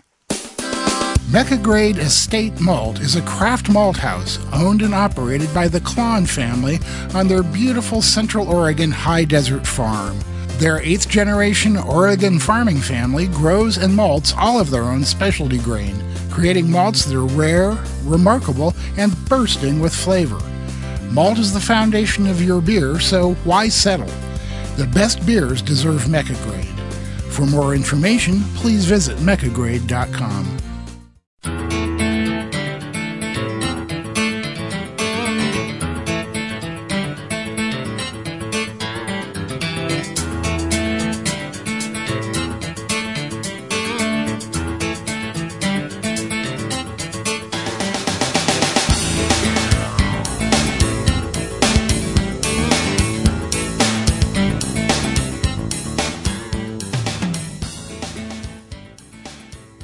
All right, we are back and we have some questions about the boil and fermentation.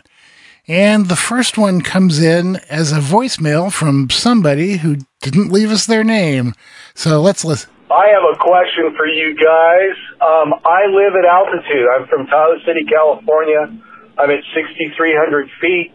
My boiling temperature is about 198 degrees. Um, are my mash in temperatures and my sparge temperatures, are they going to slide too? Um, I'm curious. Thank you. Yeah, I'm curious too. You know, I don't think so, but to find out for sure, let's talk to Mr. Science. Well, let me go slip on my nerdy hat, uh, Mr. Mystery Caller. So, my best supposition here is you have to remember what a boil is. A boil is simply you can input enough heat into the water so that it will actually start to cavitate and release pressure at the against the surface pressure of the atmosphere, right? So normally at regular altitude, you know, sea level, that's 212 degrees Fahrenheit. Pressure cooker, you know, you uh, actually increase the pressure to 15 psi and you can get up to 250 some odd degrees. Well, the case for people at altitude is just that that pr- the amount of pressure being exerted by the environment requires less heat to reach that point in time at which you start to cavitate. So that's the reason why your boil temperature drops down to, I think you said 198. Now, that doesn't mean anything about the specific heat capacity of the water and therefore the effect that the temperature is going to have on other things like say enzymes and whatnot. It's just that when you reach, you're not able at your altitude to put as much energy into the water before it starts to release itself. So in other words, your sparge temperatures and your mash in temperatures are going to be exactly the same. So basically, it only affects the top end. Is that is that the case? So I, it does it doesn't scale linearly. Yep. So if your uh, So- if your boil is at 198, that doesn't mean that your mash temp is also 14 degrees low. Well, I mean, it basically just it doesn't have an impact at anything except for that top end. Okay, our next question. Boy, it's a long one. It's a fermentation uh, fermentation question. It comes from uh, Cameron Gatzoff. I have a question for you about off flavors. I've brewed about 11 all grain batches since I began brewing again last summer. Out of those 11 batches, five of them have had similar significant off flavors.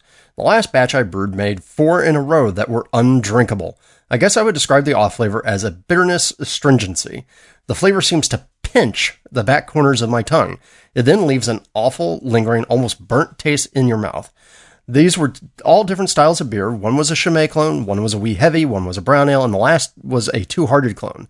I've discussed this with two friends that are experienced brewers, both of which have seen my process, but neither of them seem to understand the cause.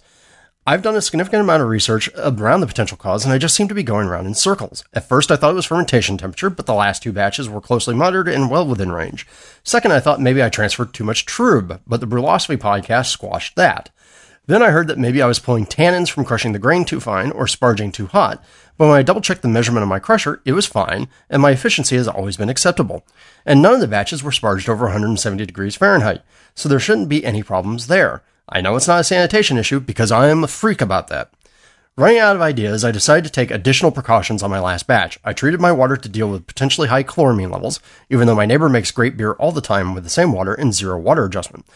Anyway, I carbon filtered all water used in the process, including my sanitation water, sanitized with Star San. I also added one Campden tablet and one teaspoon of 10% phosphoric acid to approximately 12 gallons of water. My mash pH was 5.45. I was very careful to make a starter 1050 and minimize any potential yeast stress from temperature. When I pitched, both the wort and the starter were at 67 degrees Fahrenheit, which slowly cooled to about 64 degrees Fahrenheit after being moved to the fermentation location in my basement. The wort tasted great, but after only two or three days in the primary, the off flavor was present. So my newest theory is wild yeast. A couple months prior, I had bought some tubing, funnels, etc. on Craigslist, and I believe these could be the source of the wild yeast. What doesn't make sense is that the fermentation seems totally normal. The first two or three days were very active, and the krausen looked completely healthy, but still there. I'm absolutely at my wits' end. Anything you can think of that I might be missing is a wild yeast infection a possible cause. Another thing to note, more than one of my batches have finished lower than they were supposed to by 3 to 5 points, which I'm told may be a SCOBY infection. To be safe, I've since purchased all new tubing and plastic funnels, spigots, etc., but have not since brewed another batch. Okay, I'm done talking. You can now answer. yeah, right. Uh, Cameron, boy, there's a lot of info there, and there are no immediate red flags that I see.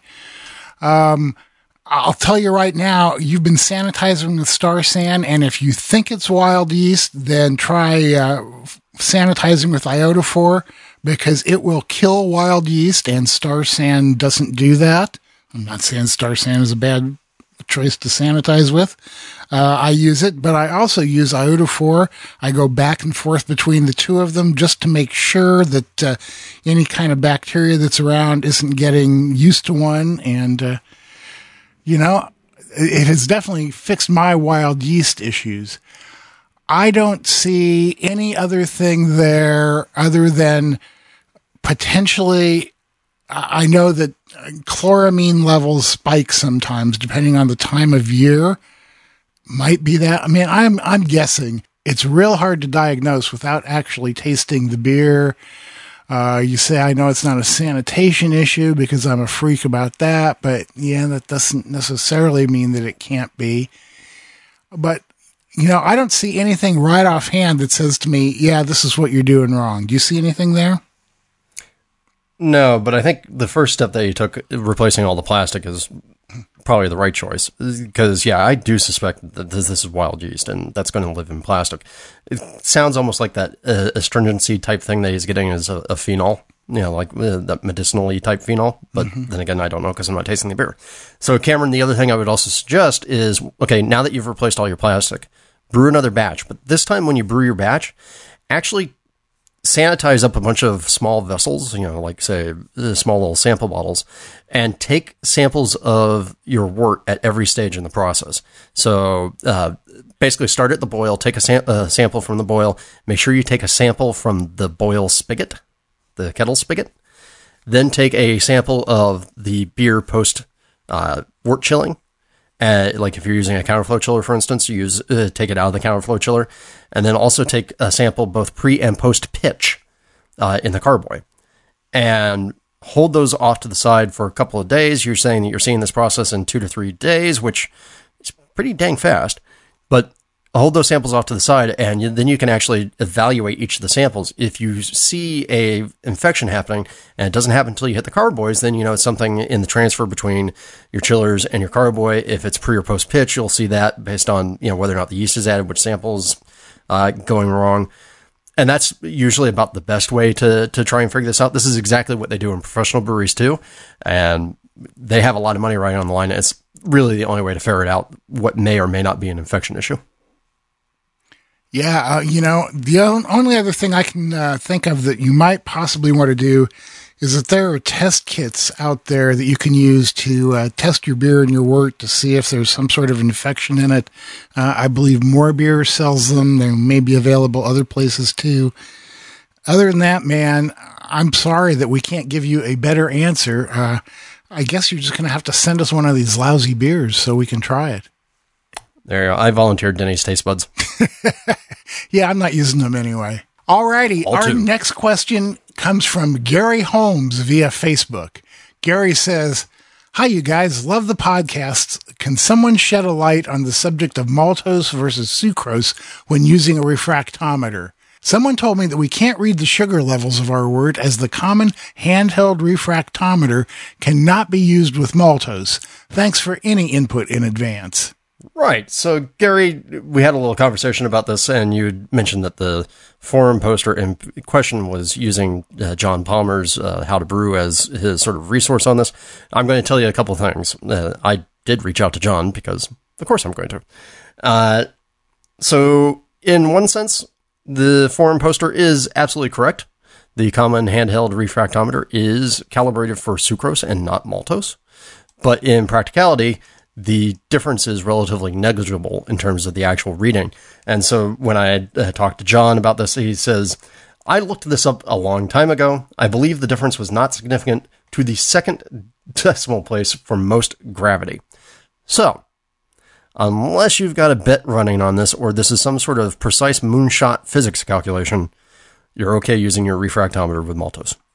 Yeah, right. Because I mean, remember, and the reason they're and the reason they're calibrated for sucrose is because I mean they're used for you know testing sugar solutions, most commonly used for testing, say, wine grapes and grape juice out of a vineyard.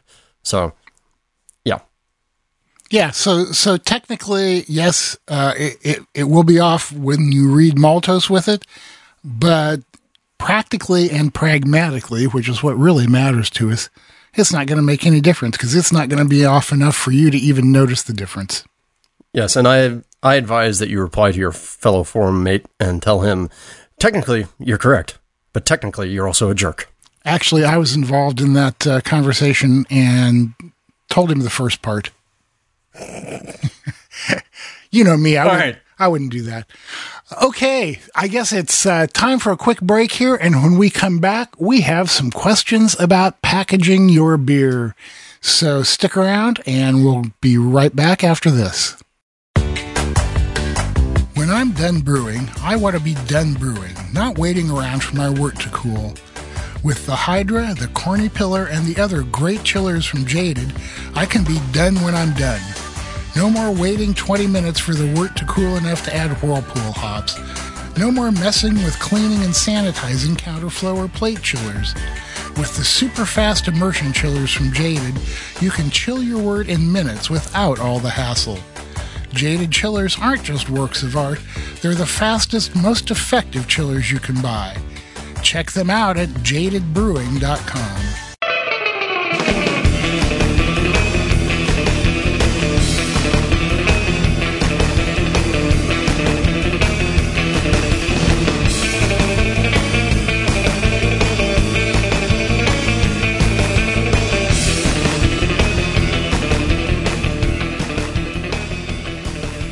Well, welcome back. We hope that you enjoyed those fine messages from our lovely sponsors.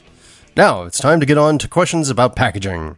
First question is for Denny, and it comes from Hayden Carter, who lives in Texas, and he emailed us to say, Howdy diddly Drew and Denny.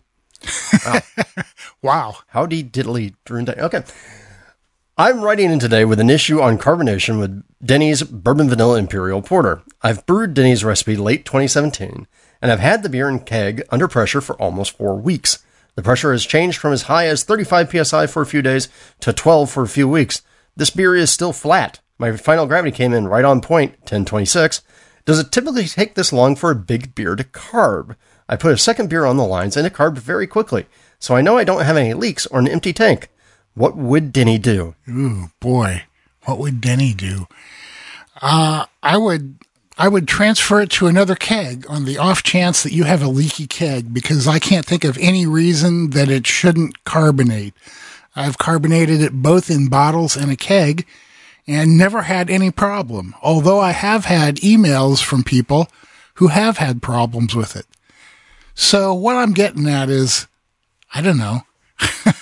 try Not try a different keg and see if that helps. Yeah, I'm going to back up Denny on this one. If the laws of physics are what the laws of physics are, they are not meant to be broken.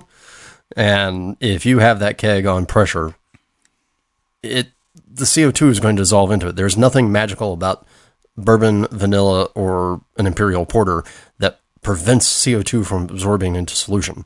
So if your exact same process worked on another keg for another beer, more than likely you got a problem with that keg. So, you know, do the spray test, mix, mix up some Star San or some soapy water, spray down all the poppets and whatnot, and I guarantee you something's going to leak. The tricky one is almost always the pressure relief valve on the lid. Uh, that one always always confuses people. The other thing, of course, is that you could also be having a lid that isn't seated correctly and is still leaky. Uh, now you said that you had it up at 35 psi, but you know most kegs will seal by the time they get to 10. Some really are stubborn and need to be at 10 before they seal. So yeah, you got a leaky keg. Because I've taken beers that are 18% and carbonated them in a keg, no problems. So there. Yeah, I, I can't think of anything else that uh, makes any sense whatsoever. But, you know, I'm not the master of making sense, so who knows? Why start now? That's righty. Okay, our next question is a voicemail, so let's check it out here. Hey, Denny and Drew. This is J.M. Hammond from the Brutalist Group. My question revolves around a beer I was asked to make. I was tasked with making a chocolate peanut butter stout. I have a stout recipe. I have some Cholaca. Peanut butter is the sticky point, literally. I know episode 60 is coming up, so I figured maybe you could help me out. Where would you go? Is there a way to do a tincture for peanuts? Or use dried PB2? Figured maybe you guys might have an answer that could help a fella out. Thanks. Keep up the great podcast. Cheers. Okay, so This is right up your alley, huh? yeah, peanut butter, my favorite food. One of my favorite foods, I should say. Uh, yeah, so peanut butter is kind of a pain, and for the obvious reasons, nuts. Now, uh, Jim asked about PB2. PB2 is great. Uh, I have used it in the past to great effect, and I literally just go and throw it into uh, basically Everclear for sanitation purposes, and then add that to a keg, let it age, and then transfer off of the PB2 once I have enough peanut butter flavor. The other thing is, can you make a tincture for peanuts? Yes, you can. Uh, there is a whole notion uh, in the alcohol and spirits world of what they call fat washing, and you use something like bourbon or vodka to literally take the fat out of an element, but also to take the um, to take and make the the flavor go into the vodka, right? So it's exactly the same thing as what I would do with the cacao nibs because cacao nibs are also fatty. Yeah, take uh, take a bunch of peanuts, grind them up, don't turn them into paste. You know, just kind of roughly chop them, throw them into four ounces of vodka, and let them sit for a week, and filter it out. And you'd be surprised. I've done it with almonds, and that worked pretty well. And but I've never done it with peanuts, but I can't see why that wouldn't work either. So to me, this kind of flavor, whenever you're playing around with something like uh, peanut butter, that's a packaging addition. Uh, put that in right as you're getting ready to keg or ready to bottle. That way you can have kind of ultimate control on how much of the flavor is there, and you're not going to get any loss due to fermentation. Ta da. Now, you, you've used PB2 before, right? Yep. Yeah. PB2, which is uh, basically powdered, defatted peanut butter. And the idea is it's sold as like a protein supplement slash flavor supplement. So you mix it into, you know, yogurt to make a really thick and creamy peanut buttery dip that you can eat while you're dieting because peanut butter is great, but it is not calorically great. But but you don't mix it. But you put it in beer, right? And you didn't mix it with yogurt, I assume. No, not when I put it into beer. When I when I put it into beer, that was the the first step. Was I I put it into Everclear to essentially sanitize the powder, So what? and then use that slurry in the keg. So what was your assessment of it? Did you get a decent peanut flavor out of it? Oh yeah, yeah. Uh, PB2 is very peanutty, but if you're, but the other problem, is, of course, it comes with you know sort of a texture thing. So you- you're gonna have to kind of pu- make sure that you settle it out if you want to actually get a clean stout. If that's a concern for you, if it's not, if you don't want to deal with it, that's the reason to go make a tincture out of just peanuts. And uh, by the way, I would also do the same thing with the the peanut tincture that I do with the the cacao tincture, and throw it in the freezer. You know, let it Ah, let it settle in the freezer for a day or two, and any residual oil that got fat washed out of the, peanuts should form a nice cap that you can just scoop off. Oh, that's a great idea, man. That's a really good idea. Every once in a while, you kind of come up with a gem. Oh Lord of the Universe, I want this recorded and put onto the ledger for me this week. Then he said I had a good idea. Well, you know what they say about blind squirrels. Blind squirrels, ah, they run up my trees. All right. So, our next packaging question comes from Rob Stewart. I bottle condition and have used online priming sugar calculators to determine the amount of corn sugar to use. All of my beers have been at the low end of desirable CO2 volume, including the last heavy stout, for which I added more than indicated. The calculators are temperature dependent, with the idea that more CO2 will be dissolved in the newly fermented beer at a lower temperature. Shouldn't this be determined by the temperature at which the beer was fermented or the current temperature, whichever is higher? It seems to me that if I lower the temperature after fermentation, there will be very little additional CO2 produced, and by using the calculators, uh, my beer will be undercarbonated, which is what I'm experiencing. I haven't found a discussion of this, though I know I'm a bit old fashioned in bottle conditioning. There's nothing wrong with being old fashioned. And in order to answer your question, we'll go to the oldest fashioned person I know. Well, Rob, you know, we answered this a couple episodes back uh, in the quick tips, and you are basically absolutely correct. You should use the highest temperature that the beer has been at at any point during fermentation. And to tell you the truth, I don't think I've ever seen a calculator that asks you to enter the lowest temperature.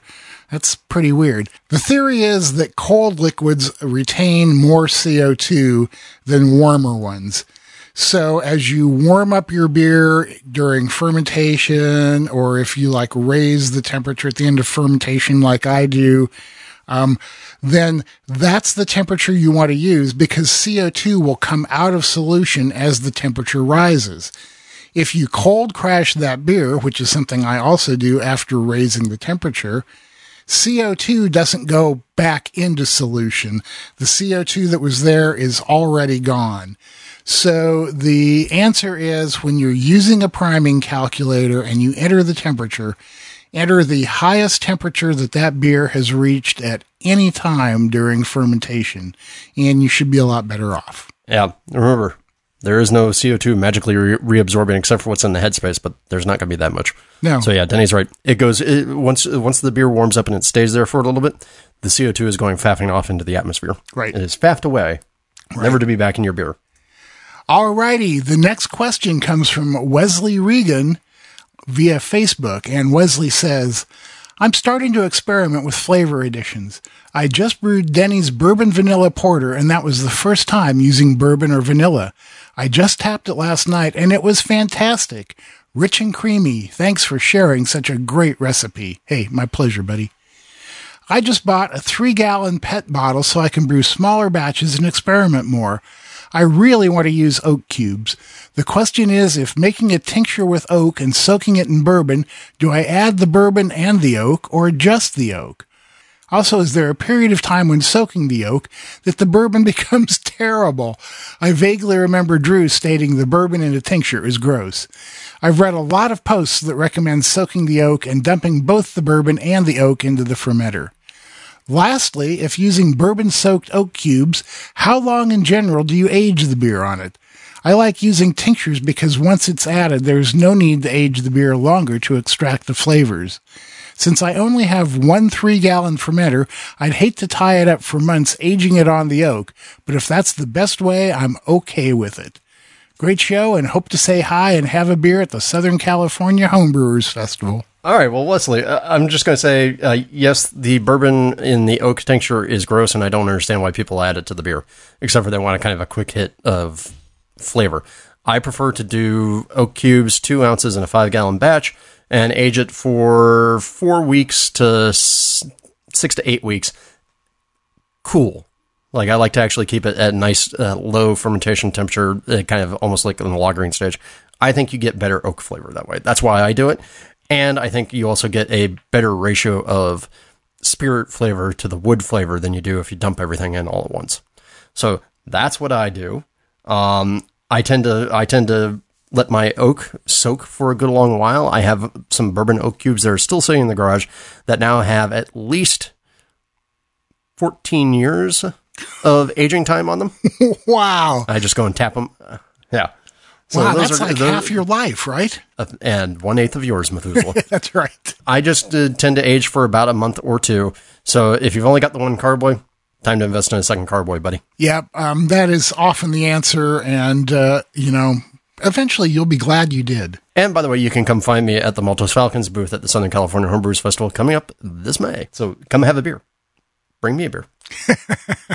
All right, that's our packaging questions. We've got one last segment to do, two more questions. But before we get there,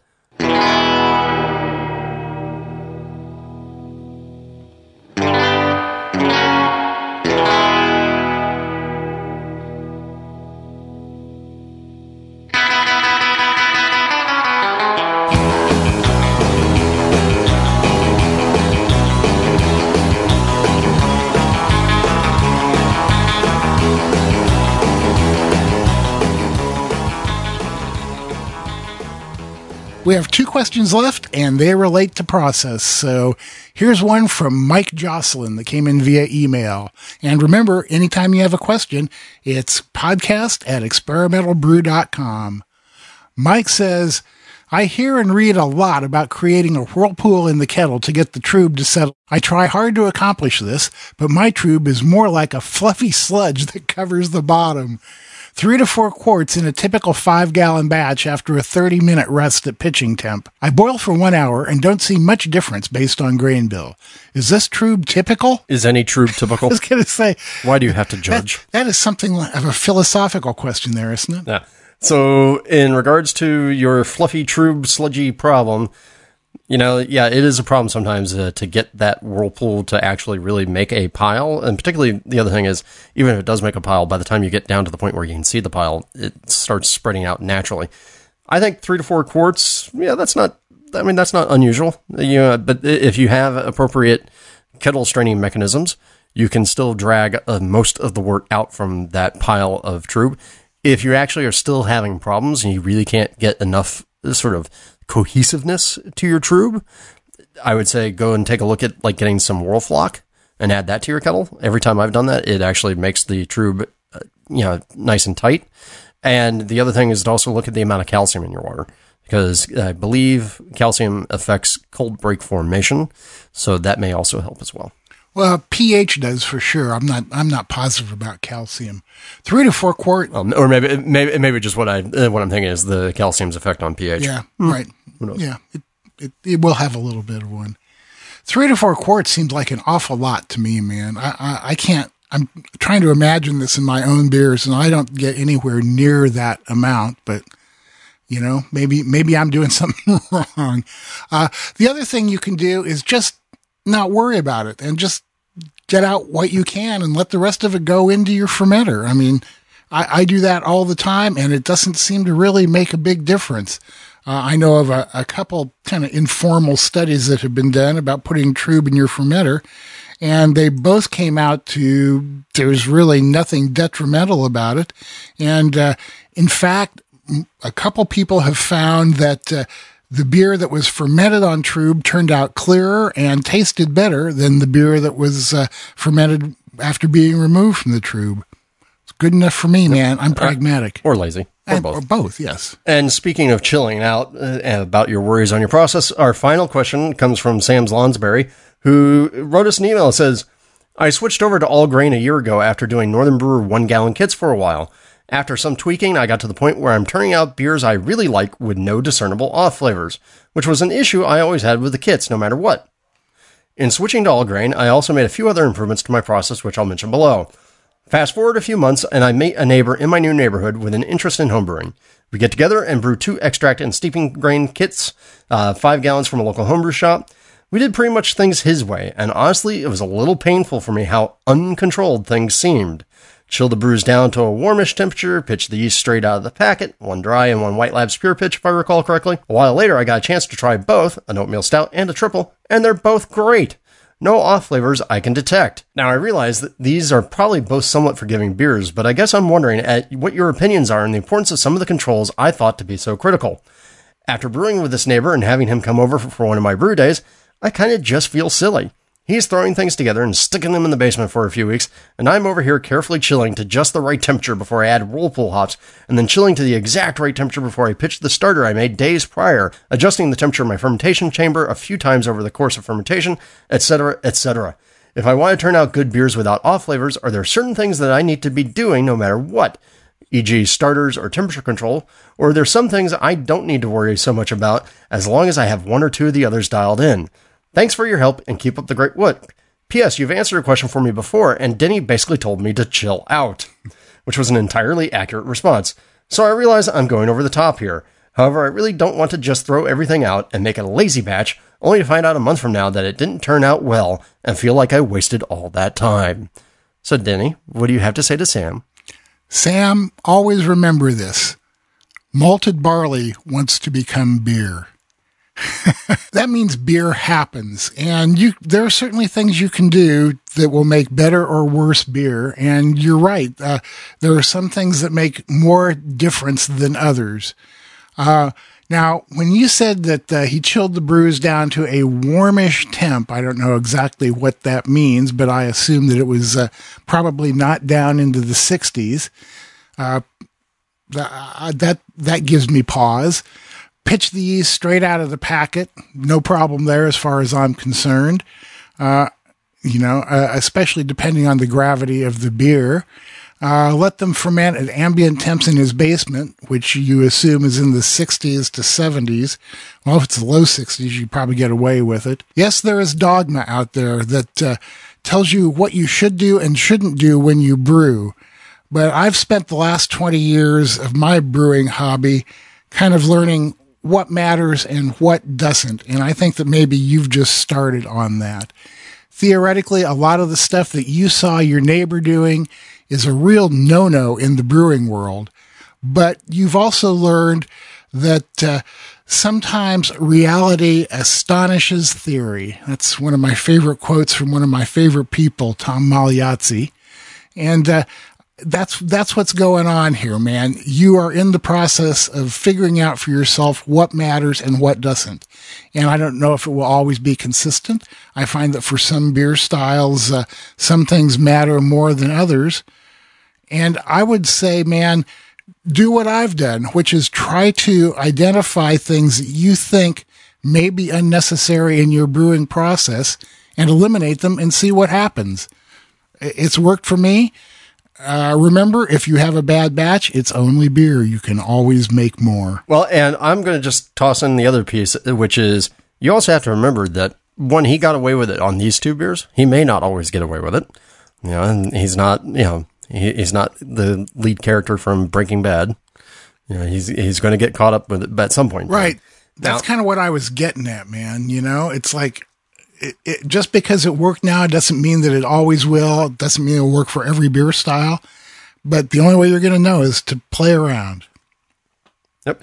And of course, don't forget, at some point in time, this hobby is all about what makes you feel happy and makes you feel enjoyment. So if it turns out that process is part of what makes you feel happy or at least less anxious, do the process. Yeah, definitely, definitely so. Um, what I have come to after 20 years is that I'm a lot less anal about my brewing than I used to be.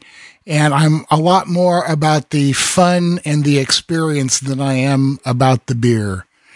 That may be heresy to some of you, but that's me. All right. Well, hey, it's time for us to wrap this up. Let's get out of here. Thank you all for listening to Experimental Brewing.